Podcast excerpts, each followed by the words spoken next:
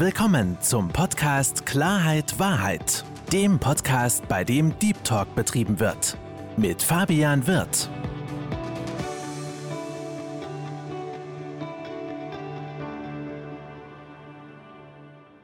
Hallo, liebe Zuhörer, hallo, liebe Zuschauer zu meinem Podcast Klarheit Wahrheit.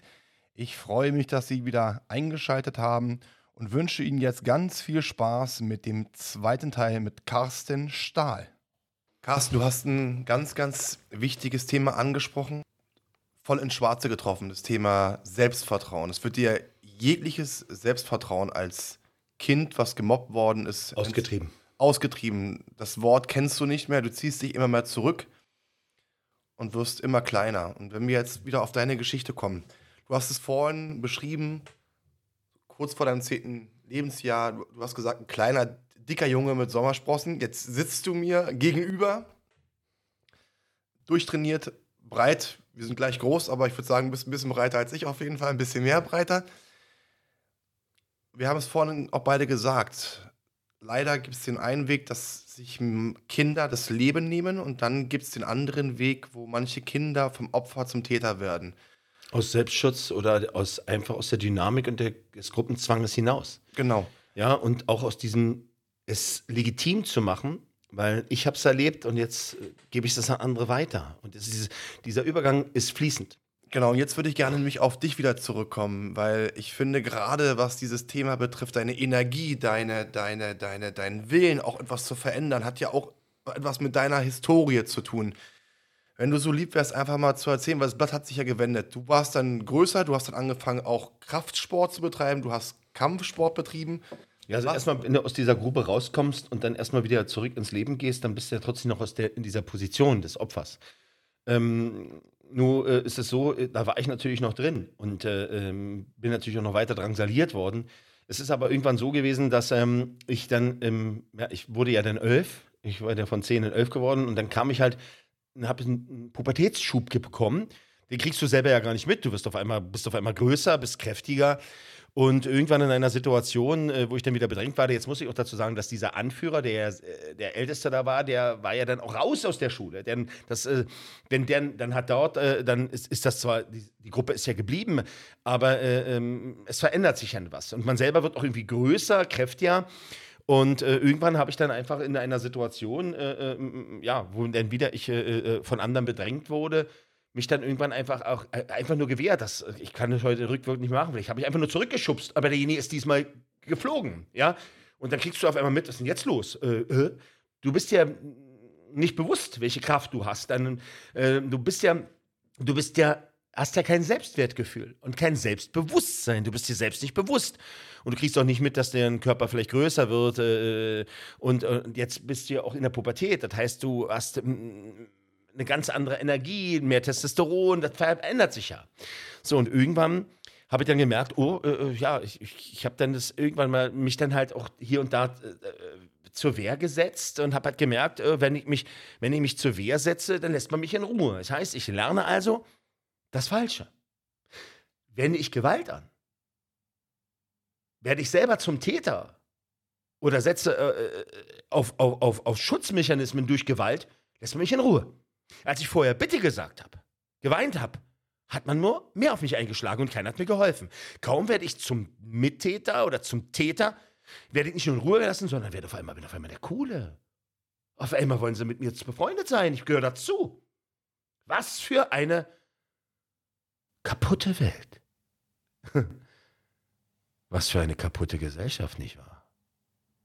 Schaut euch doch mal um. Die, die andere fertig machen, die, die es, die suggestieren, Macht zu haben, Kraft zu haben, Erfolg zu haben, die bewundert man ja. Die hypt man ja. Die, die andere fertig machen, auch teilweise scheiße behandeln, die feiert man, über die lacht man, die akzeptiert man. Und die, die schwächer sind, die sieht man nicht. Für die interessiert man sich nicht. Ist es nicht so, dass die Schwachen in die Mitte einer Gesellschaft gehören? Ja. Ach so, ich vergaß. Dafür müsste eine Gesellschaft ja noch Werte kennen. Aber die haben wir ja vollkommen vergessen, nicht wahr? Aber was wundert's mich bei einer Politik, die Werte mit Füßen tritt, die die Würde des Menschen mit Füßen tritt, was soll man da noch erwarten? Werte ist ein ganz, ganz, ganz wichtiges Thema. Wertevorstellung, was ist überhaupt ein Wert? Das ist auch ein Thema, was, was gleich nochmal rankommen wird, Carsten. Was auch in der heutigen Zeit etwas ist, gerade wenn, du hast es beschrieben, auf einmal warst du derjenige, der stärker ist. Nach außen ist man stark, aber trotzdem hast du noch dieses Immer. innere. Man bleibt immer. Es ist ja ein Schutzmechanismus. Richtig. Man, man ist ja verletzt worden. Und, und man will nie wieder verletzt werden und dadurch verletzt man andere, entweder verbal oder körperlich, um nie wieder Schwäche zu zeigen. Aber innerlich, und das ist der Punkt, innerlich bist du immer noch ganz, ganz Bist du- bist zerbrechlich. Übrigens gilt das nicht nur für mich, das gilt für euch alle. Ja, hundertprozentig. Wir haben alle einen wunden Punkt. Wenn wir den treffen, sind wir alle zerbrechlich. ist, ist das Thema durch. Und das, und das Krasse ist, ich meine, gerade als du dich entwickelt hast, dass du diesen Sprung gemacht hast von in Anführungsstrichen Schwachen zu jemandem, der größer geworden ist, stärker geworden ist, mehr Macht hatte. Dann kam ja der nächste Punkt in dein Leben, wo du auch von gewissen Leuten, die viel älter als du waren, ich sag mal, manipuliert worden bist. Instrumentalisiert. Ja, instrumentalisiert, die haben äh, mit dir gespielt, die wussten ganz genau, Welche Ja. Knöpfe sie drücken müssen. so ist es. Und dann hat er im Leben ja, ist da der nächste Schritt in deinem Leben Ja, jetzt gewesen. muss man natürlich den, den Zuschauern auch erklären, das kann ja, das hängt natürlich auch ein bisschen ab, wo man natürlich aufwächst. Wenn man jetzt, äh, ja, in, äh, weiß nicht, in München Grünwald aufwächst, ist es mit Sicherheit anders, als wenn man jetzt in Berlin Köln aufwächst. Was äh, äh, Fabian damit sagen will, ist, ich bin halt vom Opfer zum Mittäter, zum Täter geworden. Ich bin größer, ich bin stärker geworden. Aber wenn du natürlich anfängst, zurückzuschlagen und Gewalt auszuüben, kommst du auch natürlich zwangsläufig viel schneller in Konfrontation natürlich auch mit Behörden, zum Beispiel mit der Polizei. Das würde woanders vielleicht genauso sein, aber es ist in Berlin-Neukölln natürlich noch anders, wenn du dort zum Gewalttäter oder zum beginnenden Gewalttäter beginnst äh, irgendwie zu werden, weil die Polizei in solchen Bezirken natürlich ganz anders damit umgeht und du auch ganz schnell abgestempelt wirst. Ja, schon allein die Tatsache, wenn du zu jemandem hingehst und sagst, du bist aus Berlin-Neukölln. Mach das doch mal. Geht mal bundesweit und sagst, du kommst aus Berlin-Neukölln. Da, da hast du noch nicht gesagt, oh, gucken die Leute dich schon an. Dann schauen sie dich noch persönlich an und schon bist du abgestempelt. So. Und wenn du dann natürlich damit dann immer wieder mal in Konfrontation kommst, dann äh, äh, kriegt man doch schnell einen Ruf. Und da ich ziemlich schnell sehr groß geworden bin und äh, auch ziemlich schnell angefangen habe, um mich zu schlagen und durch meine körperliche Kraft und äh, Überlegenheit und dann auch noch angefangen habe, einfach äh, äh, ja, dann gezielter auch gelernt, Kampfsport zu machen, habe ich viele Probleme und viele Dinge einfach dann auch schnell mit Gewalt gelöst. Äh, ich habe halt diesen Mechanismus ganz schnell erlernt. Übrigens, genauso wie mein Täter damals. Der, der mich in die Grube geschmissen hat, hat genau das durchgemacht. Der ist so nicht geboren. Man hat ihn so gemacht. Und da war Mobbing und Gewalt. Und vielleicht auch körperliche Auseinandersetzungen in Familie, die mir erspart wurde, vielleicht auch noch ein Thema. Jedenfalls, wir alle sind nur die Summe unserer Erlebnisse, unseres eigenen Schicksals. Und ich bin halt in dem Moment in Berlin-Neukölln halt so groß geworden. Und dann, wenn man natürlich in einer Ecke lebt oder in einem Bezirk lebt, wo die Kriminalitätsrate auch etwas höher ist, gibt es natürlich auch den einen oder anderen, der dort als Krimineller schon etwas zu sagen hat. Und die sind immer wieder auf der Suche nach leichter Beute. Und das nicht nur, um Geschäfte zu machen, sondern auch vielleicht, um sich welche zu holen, die für sie die Drecksarbeit machen oder die sie benutzen können, manipulieren können, instrumentalisieren können. Das ist heute auch so. Leider oft auch mit Menschen, die in unser Land kommen und hier nach Hoffnung tanken und nach einem besseren Leben und merken, es geht nicht so schnell und so einfach und dann schnell instrumentalisiert werden von Leuten, die schon da sind und die, äh, ja, sie vielleicht benutzen und so schnell auf die falsche Bayern kommen können. Das hat nicht unbedingt immer was damit zu tun, dass es nur ist, weil man woher kommt und eine bestimmte Religion oder Kultur hat. Nein, ich bin als Deutscher genauso abgerutscht und ganz schnell auf diese Bahn gekommen. Und dann wirst du schnell angefüttert, sage ich dazu. Da machst du dir die ersten Dinge und wirst dafür bezahlt. Und sie, sie spielen dir etwas vor, nach was du dich sehnst. Respekt. Du spürst, dass du Anerkennung bekommst. Respekt. Und das von welchen, die, oh, guck mal, was der besitzt, was der hat, oh, der ist der und der, oh. Und dann wirst du verführt. Vom Geld. Von dieser Familie. Und dann bist du da drin. Und für alle, die vielleicht gerade an diesem Schwellen, an dieser Schwelle stehen. Wenn ihr diese Schwelle überschreitet und hineingeht in diese kriminelle Welt, dann seid ihr darin gefangen. Verloren. So schnell kommt ihr da nicht raus. Für alle die, die der Meinung sind, Gangster sein ist cool. Nur zu eurer Information.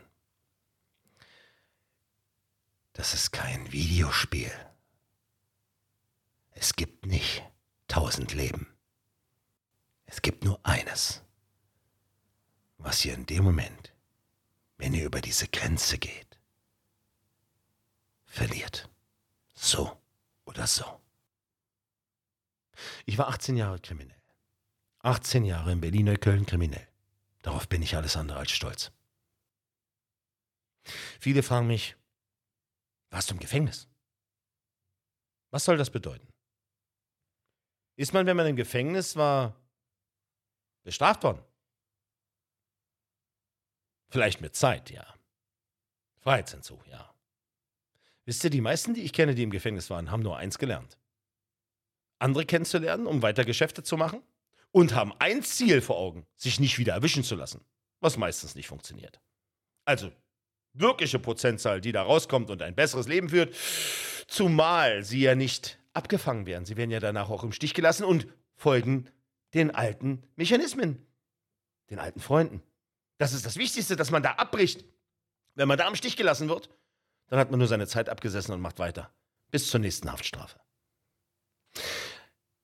Stellt mir doch mal eine andere Frage. Ihr wollt wissen, ob ich bezahlt habe. Für meine Kriminalität.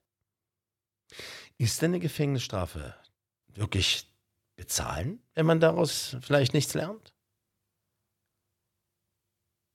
Das ist doch dann nicht wirklich eine Strafe, oder?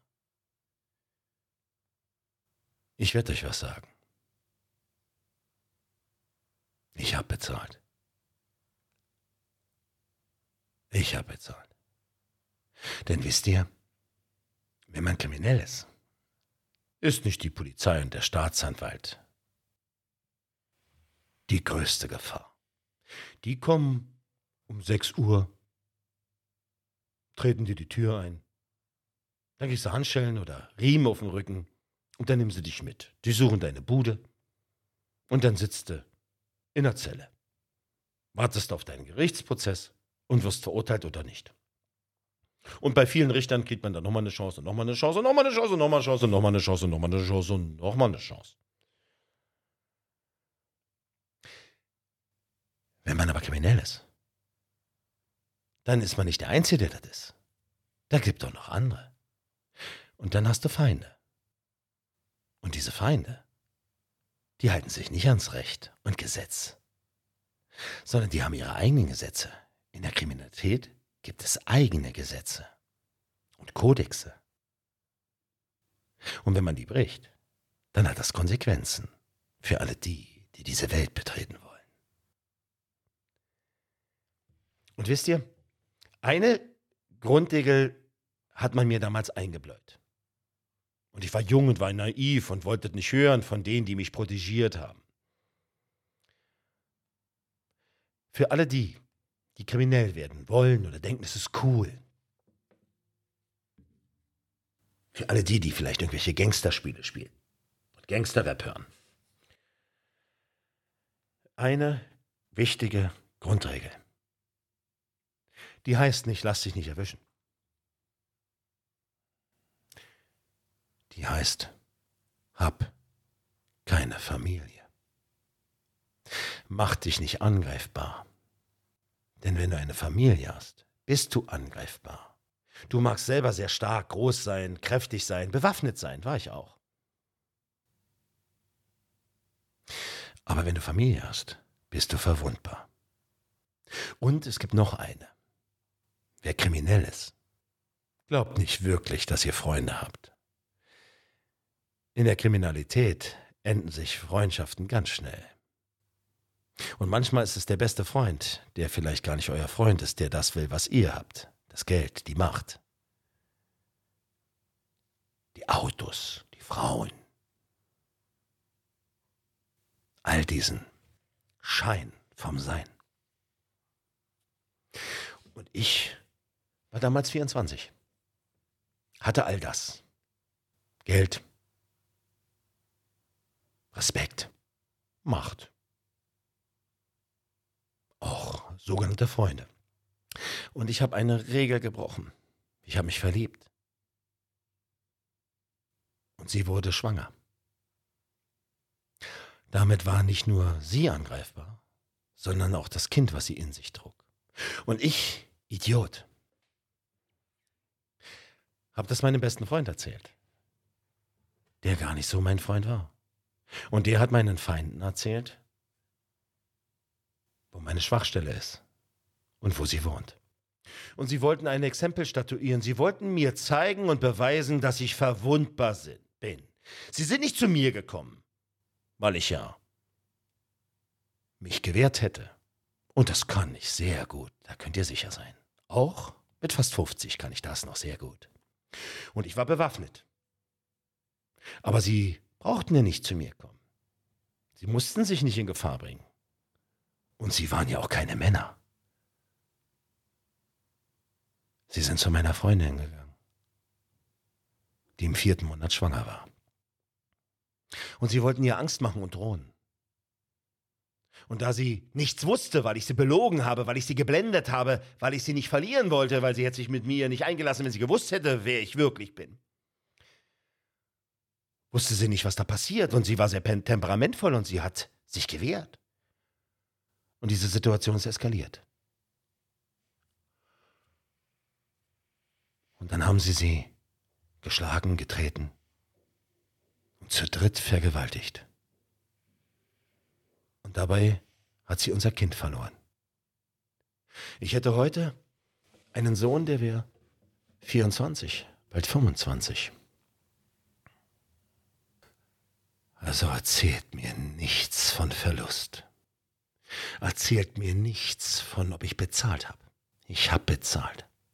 Und es vergeht kein Tag, an dem ich mich dafür nicht schäme und mir dessen bewusst bin. Und erzählt mir nichts von Gangster sein. Erzählt mir nichts von, ihr seid die Größten und die Stärksten. Ihr werdet verwundet werden. Wenn nicht an eurem Körper, dann in eurem Herzen, denn diesen Schmerz, diesen Schmerz werdet ihr euer Leben lang tragen, diese Schuld in euch, die ich in mir trage für den Tod meines Kindes und für den Schmerz, den meiner Freundin angetragen wurde durch meine durch meinen Egoismus. Denn wer ist hier schuld? Die, die meine Freundin vergewaltigt haben. Es ist die daran schuld. Carsten, hast du dich gerecht?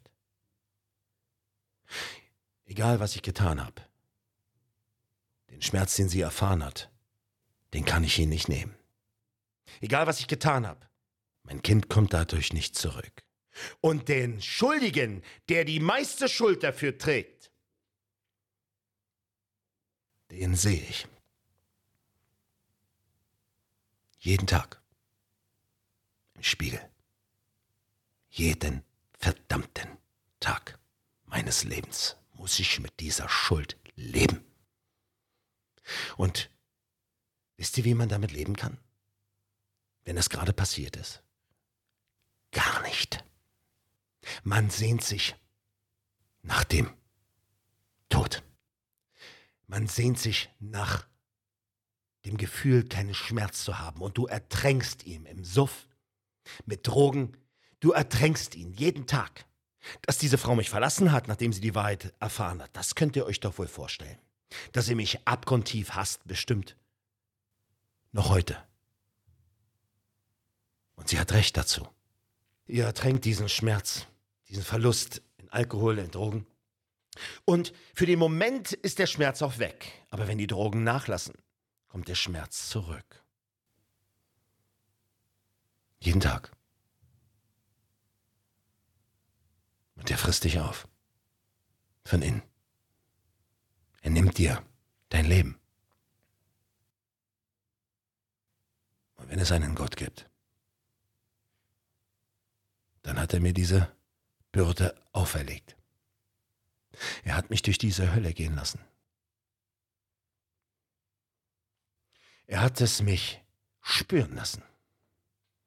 Als Kind und als junger Erwachsener. Und ich habe mich nach dem Tod gesehnt und ich habe jede Risikosituation angenommen, aufgenommen. Aber ich bin nicht daran zerbrochen, nicht mal an den Drogen.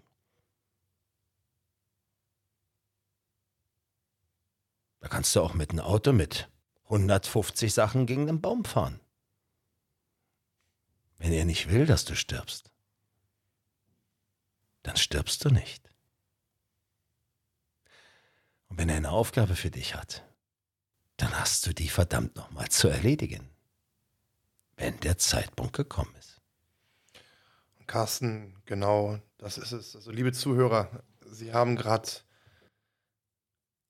etwas sehr, sehr Intimes gehört vom Carsten, wie er das, diese Situation, diese schmerzhafte Situation geschildert hat. Und äh, Sie können es ja nicht sehen, aber ich habe gerade einen, einen Mann gesehen, der nicht nur gesprochen hat, und das fand ich gerade extrem. Äh, Sie haben gerade wirklich diesen, diesen, diesen Kassen, wenn ich das so sagen darf. Ich habe gerade gesehen, wie du auch, bevor du es erzählt hast, erstmal in dich gehen musstest. Also man merkt richtig, wie, die, wie dieses Thema, wie das, wie das, wie das in dir ist. Und ich habe am Anfang des Gespräches gesagt, wo ich mich, wo ich gesagt habe, was wird über Carsten Stahl gesagt? Dass wir gesagt haben, du wirst laut und ich glaube, oder bist impulsiv und es ist für dich eine Herzensangelegenheit. Du hast gerade etwas sehr, sehr Schönes gesagt. Jeder hat seine Aufgabe. Und deine Aufgabe, und Carsten, ich denke, da sind eine Menge, Menge, Menge Kinder und eine Menge, Menge, Menge Eltern dir unfassbar dankbar. Denn du bist jetzt Papa von zwei gesunden Kindern. Und manchmal ist es so, weißt du, ich glaube, Karma is a bitch. Es ist so. Und es kommt immer alles zurück. Du musst, gut, es, du musst es annehmen. Richtig, tu Gutes, du bekommst Gutes. Tu Schlechtes und du bekommst es zurück. Und dein Sohn kam auf die Schule. Es war sein erster Schultag und das war ja äh, zweiter Schultag, Carsten. Und das war ja eigentlich so die, ich sag mal, offizielle Geburtsstunde für, dein, für, deine, für, deine, für deine Arbeit, auch zum Thema Mobbing, weil da sind mehrere Sachen aufgekommen. Ich meine, du warst vorher schon durch deine Serie bekannt, ne, bei RTL 2, Privatdetektive im Einsatz so. Äh, hast da, ich sag jetzt mal, ein gewisses Klischee erfüllt, was, was, das, was der Fernsehsender haben wollte. Hast deine eigene Realness mit reingepackt. Äh, das kann ich ja mal ganz kurz sagen, dass die eigentlich ein Drehbuch dir vorgelegt hatten, was du gesagt hast, das, sorry. Ich habe nie ein Drehbuch gelesen. Ja, das ich habe 287 Sendungen gemacht, habe nie ein Drehbuch gelesen, weil ich muss nichts lesen, was ich 18 Jahre erlebt habe. Richtig. Und dann kam etwas, und das fand ich auch prickelnd und auch vor allen Dingen prägend. Dann hast du gesagt, Freunde, ich möchte irgend, ich möchte meine, meine Reichweite nutzen, ich möchte was für Kinder machen. Und dann hieß es, Carsten, Mensch, lief, läuft doch alles super, alles tipptopp. Ja, man muss, man muss dazu halt noch ähm, eins sagen. Äh, wer denkt, wenn man in einem Fernsehen ist, ist man in irgendeiner Weise, äh, äh, äh, ja, egal wie. Ob das ein Dieter Bohlen ist, ob ich das bin oder egal wer. Wir sind alles nur Prostituierte der TV-Landschaft. Der eine ist, du bist besser bezahlt und hat vielleicht mehr Einfluss, aber im Endeffekt bist du jeden Tag austauschbar. So, und das Entscheidende ist aber, was man aus seiner TV-Karriere macht. Ich habe dreieinhalb Jahre oder zweieinhalb Jahre dieses Format gemacht, habe fast 300 Fernsehsendungen gemacht und sechs Spielfilme in Amerika. Aber das Entscheidende ist, es hat mich nicht erfüllt. Das war am Anfang ganz nett. Und irgendwann habe ich gemerkt, ja gut, aber es ist, stumpfsinnig. Und man, man bringt dich nur in eine Position und das, da ist doch noch mehr. Und vor allen Dingen habe ich irgendwann gesagt, da kann man doch noch mehr draus machen, als bloß diese leichte Berieselung äh, äh, einer, eines Zielpublikums. Ich meine, und dann habe ich irgendwann angefangen, aus Sendungen auch selber mit äh, äh, auf die Wege zu bringen. Das fing ja wirklich damals an, das ist, äh, weiß gar nicht, 89 oder so irgendwas. Da habe ich dann wirklich gesagt, lasst uns doch mal eine Sendung machen, wo ich Kinder und Jugendliche auf den Weg bringe. Und das hieß wirklich, und jetzt kommt's, die Sendung hieß Camp Stahl. Die hieß Camp Stahl. Und da war ich in einem, in einem, einem, in einem, haben wir praktisch so eine Jugendeinrichtung äh, gemacht, wo schwer erziehbare Kids kamen. Und ich habe damals noch extra gesagt, denn wir hatten ja eine Casting-Abteilung, bitte, und man weiß ja viel über die Kids, die gecastet werden, bitte sucht mir die, die auch genau in ihrer Vita schon erzählt haben, schwere Kindheit, vielleicht ohne Vater aufgezogen und, und, und, und, damit diese Kids, wenn ich mit ihnen zusammen bin, auch genau sich in diese Situation hineinversetzen können. Und eigentlich wollten sie das nicht und so, aber gut, sie haben es dann gemacht.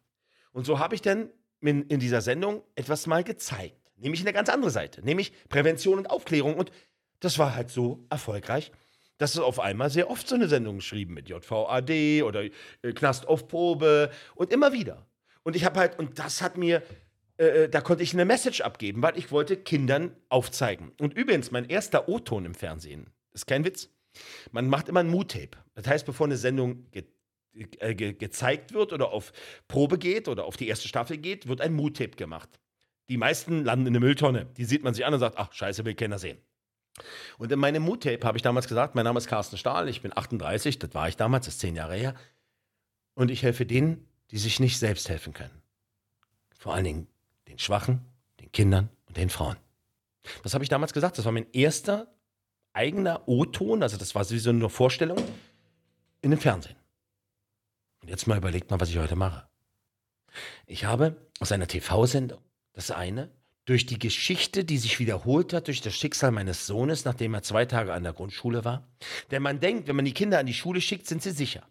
Und dieser Illusion habe ich mich auch hingegeben, weil ich gedacht habe, es hat sich was verändert.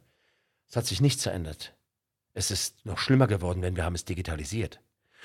Und man nimmt sich diesem Problem nicht an, obwohl man es weiß. Und das ist ein systemisches Versagen. Durch die Politik versagt und weggesehen, totgeschwiegen und die Schulleiter aus Angst nicht als Problem anerkannt, sondern wir haben dieses Problem nicht. Ein gesellschaftliches Problem, was Erwachsene und die Gesellschaft mit vielen Prominenten vorlebt oder wegsieht und schweigt.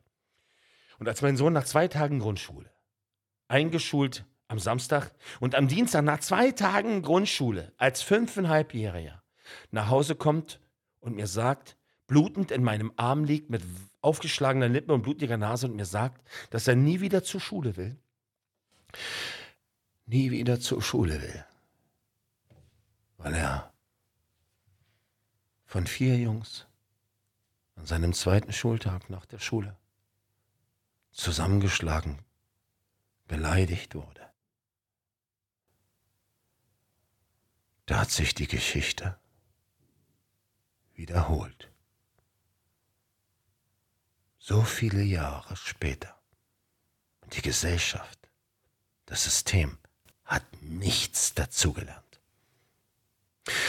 Und bei dieser Wut auf die Kinder, aber mit dem Wissen, hey, die machen das, weil sie es so erlernt haben, genau wie du. Am liebsten willst du als Vater hinrennen und die Jungs da anbrüllen oder zur Familie rennen und, aber ich war ja wissend, dass man erst Opfer dann Mittäter und Täter ist. Ich wusste, warum sie es tun. Also bin ich zur Schule und habe den Schulleiter angesprochen.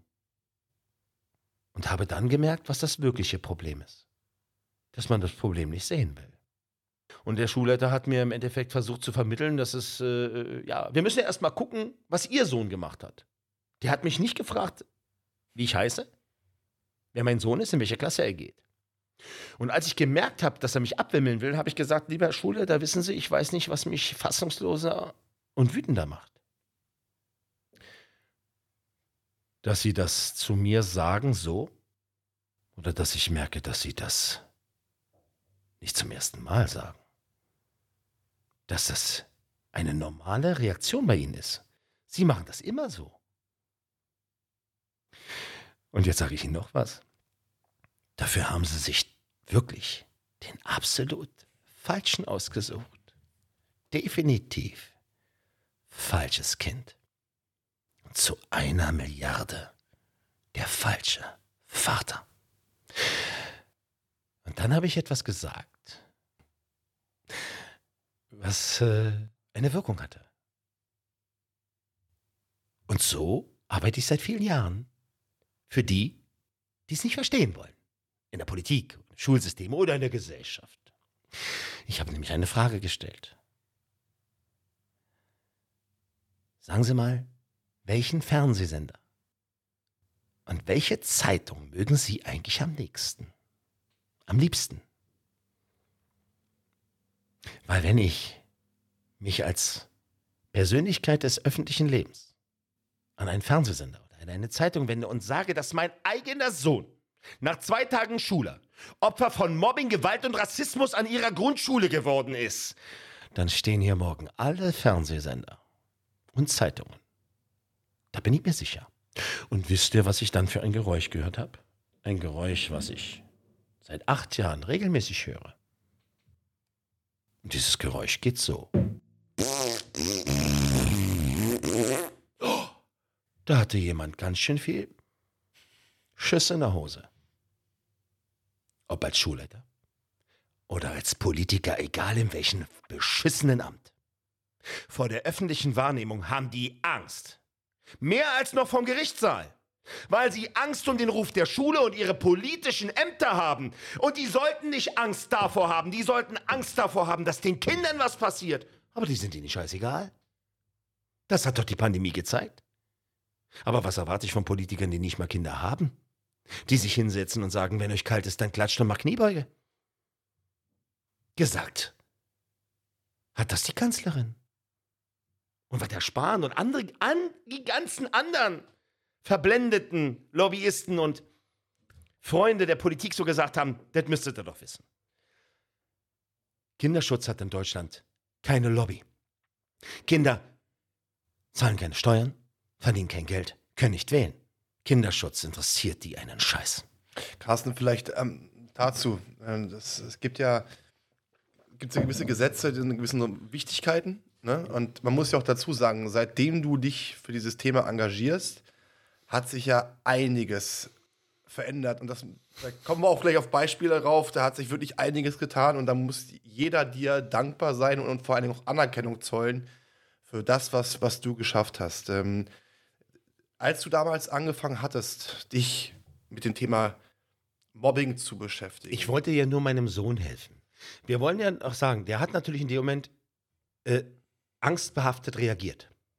Und in seiner Angstbehaftung hat er etwas gesagt und getan, was mir wiederum schon leid getan hat. Denn er sagte zu mir, wissen Sie, Herr Stahl, ich kann Ihre Wut und Verzweiflung verstehen. Aber wissen Sie, ich zeige Ihnen mal was. Und dann zeigte er mir einen Aktenberg in seinem Schrank und sagte, das sind Gewaltmeldungen. Wir sind an Berliner Schulen, nicht bundesweit übrigens, ja, sondern an Berliner Schulen verpflichtet, Gewaltmeldungen zu schreiben, wenn hier Dinge passieren, mit Gewalt zu tun haben. Ich lasse die schreiben. Und schauen Sie mal, wie viele hier liegen. Andere Schulen machen das nicht. Die schweigen das Thema tot und machen es nicht. Mir steigt die Politik und die verantwortliche Senatorin Frau Scheres aufs Dach und sagt, ich bin eine Problemschule. Und alle die, die es verschweigen, die lässt sie in Ruhe. Also, wenn ich lügen würde, geht es mir besser, als wenn ich die Wahrheit sage. Also, wenn Sie hier wütend sind, dann gehen Sie zu Frau Scheres, zur Schulsenatorin. Was in manchen Ländern Ministerpräsidenten sind, die Bildungsminister. Heißt ja im Umkehrschluss, wenn man das mal so ganz klar betrachtet, Der, Kö der Fisch stinkt vom Kopf ab. das, das ist erstens das und zweitens, anstatt etwas zu verändern, wird es oder muss es verdrängt werden, damit Ja. man sich keine Probleme Naja, dann, dann, aber dann musst du doch nur mal den Grundsatz unserer Politik anschauen. Ein Problem, über was wir nicht reden. Das haben wir auch nicht. Und dazu dann noch den wissenden, weisen Satz von Fontane. Wenn man das Problem nicht lösen kann, attackiert man den, der das Problem anspricht und die Wahrheit sagt. Denn wenn man den diskreditiert und durch den Schmutz sieht, dann glaubt man ihm nicht mehr. Und dann schaut man auch nicht mehr aufs Problem. In Deutschland ist der Gefährliche, der den Schmutz anspricht, als statt der, der den Schmutz macht. Auch das hat ein weiser Mann gesagt. Und ich wühle jeden Tag in der Scheiße und decke diesen Schmutz auf. Von Mobbing, Gewalt, sexualisierter Gewalt und Missbrauch und von Dingen wie Kindersexpuppen und von Handbuch für Pädophilen oder von Kinderpornografie oder von anderen schlimmen Dingen, die unseren Kindern passieren. Ich bohre ganz, ganz tief am Nerv. Carsten, genau, das ist ein Punkt. Ähm, Lass uns, lass uns äh, da jetzt mal einsteigen. Du hast es gerade schon gesagt und das sind, das sind Geschichten, als ich das erste Mal gehört habe, nicht nur das erste Mal, aber beim ersten Mal ist mir alles aus dem Mund gefallen. Das geht vielen so. Äh, es, ist, es, ist, es ist unglaublich. Ähm, liebe, liebe Zuhörer, ganz, ganz wichtig. äh, Das habe ich auch getan, Carsten. Wenn man dich bei YouTube eingibt, dann sieht man dich auch ganz oft in Aktion, nicht nur bei Podcasts, sondern vor allen Dingen auch mit Kindern zusammen. Und das ist etwas, was ich jedem Zuhörer jedem Elternpaar, ähm, jedem Lehrer, jedem Direktor empfehle, sich das einfach mal anzugucken, weil das ist ja nichts Gestelltes, sondern man sieht, wie du mit, mit Kindern sprichst und man sieht vor allen Dingen, ich habe dazu heute eine, eine, eine, eine Folge mir angeguckt, heute Morgen, Carsten, mit einem, mit einem kleinen Jungen, der, als du schon reingekommen bist, sofort auf, auffällig geworden ist, den du dann. Du meinst die Arte-Reportage? Nee, nicht die Arte. Das war bei RTL 2, war es auch eine, eine Reportage, so, wo du okay. geholfen hast. Ähm, was ich damit sagen wollte, das ist genau das, was du vorhin beschrieben hast, lieber Carsten. Dieser Junge wurde selbst gemobbt und wurde dann in seinen jungen Jahren auch zum, zum Täter und hat einen Jungen, der gestottert hat, der sich an euch, an dich gewandt hat, mit seiner Mutter zusammen. Ja. Das war diese Kenny. Geschichte. Kenny, genau. Und wo man dann Ich vergesse Kenny, die nicht. ja, wo man, wo man dann das gesehen hat. Und das ist einfach mal, einfach mal zum Angucken, wie diese Kinder sich in kurzer Zeit entwickelt haben. Weil Carsten, das ist das Schöne, man weiß es auch, das haben wir auch lustigerweise vorhin, bevor wir losgelegt haben, angefangen haben, auch besprochen. Man kann immer viel quatschen. Aber, ja, Besonders in der Politik, ja. äh, äh, äh, das ist nicht nur ein politisches Problem, das sind bei, bei, bei vielen Menschen so, aber die Taten zählen. Und da empfehle ich jedem Zuhörer, sich das Video mal anzugucken. Carsten, jetzt hast Ich will es mal so sagen. Ich mache das jetzt seit acht Jahren. Seit acht Jahren kämpfe ich bundesweit für den Kinderschutz. Und habe zuerst aus der Verzweiflung und der Liebe zu meinem Sohn an der Schule meines Sohnes dem Direktor dann meine Hilfe angeboten. Eine große Wahl hatte er ja auch nicht.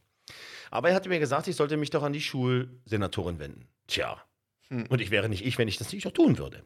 Und die Schulsenatorin, also Bildungssenatorin in anderen Ländern, Bildungsminister, wollte mir eigentlich vermitteln, dass mich das nichts angeht. Und ich äh, mich doch, mir gehe das nichts an und ich dürfe das nicht.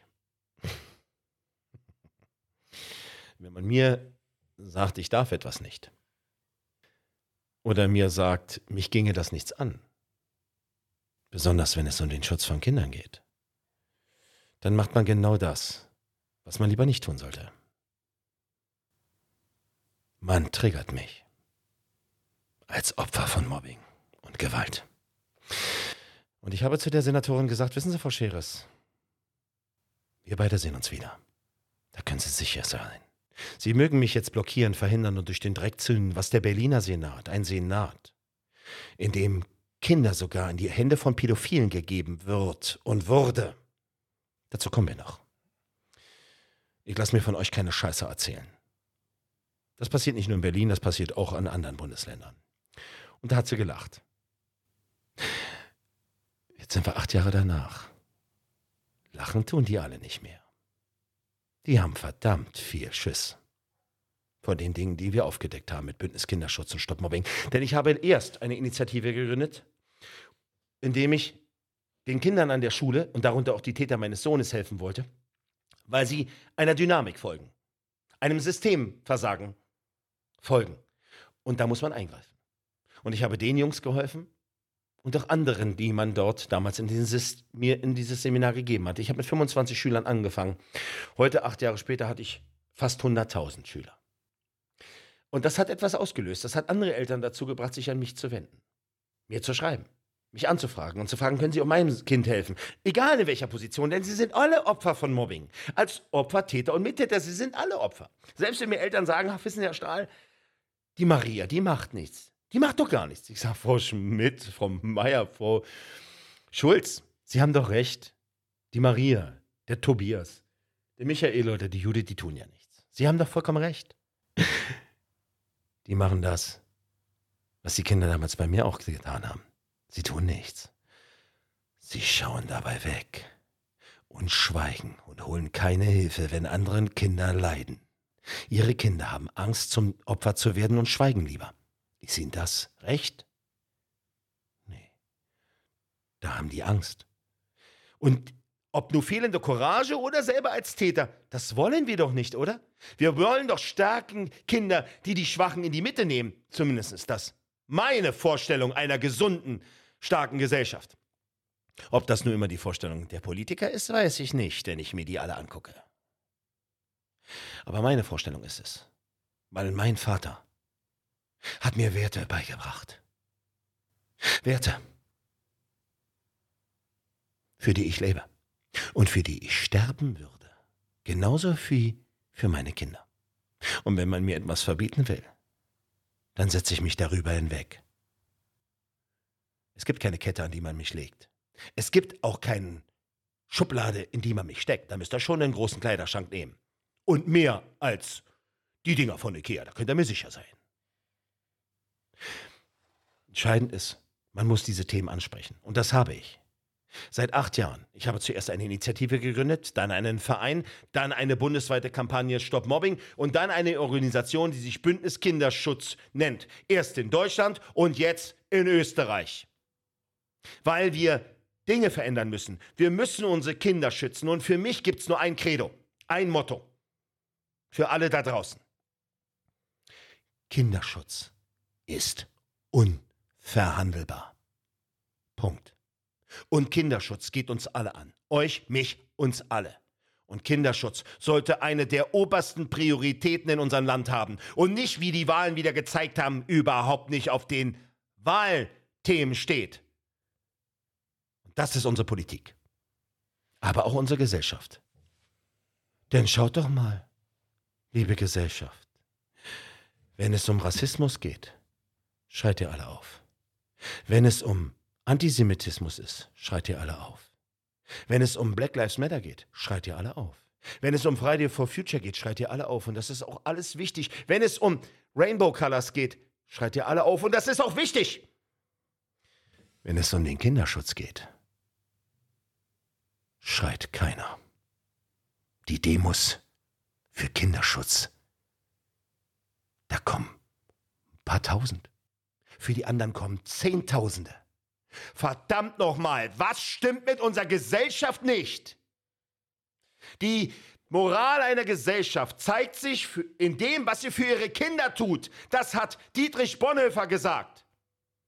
Und wo ist denn unsere Moral? Ach, wahrscheinlich da, wo unsere Werte sind, nämlich ganz, ganz unten. Das war der zweite Teil im Podcast mit Carsten Stahl. Vielen Dank, liebe Zuhörer und liebe Zuschauer, dass Sie sich die Zeit genommen haben, zuzuhören. Ich wünsche Ihnen einen schönen Abend und freuen Sie sich schon auf den dritten Teil nächste Woche. Das war Klarheit Wahrheit, der Podcast mit Fabian Wirth. Für weitere Folgen abonniert den Podcast-Kanal und lasst eine Bewertung da.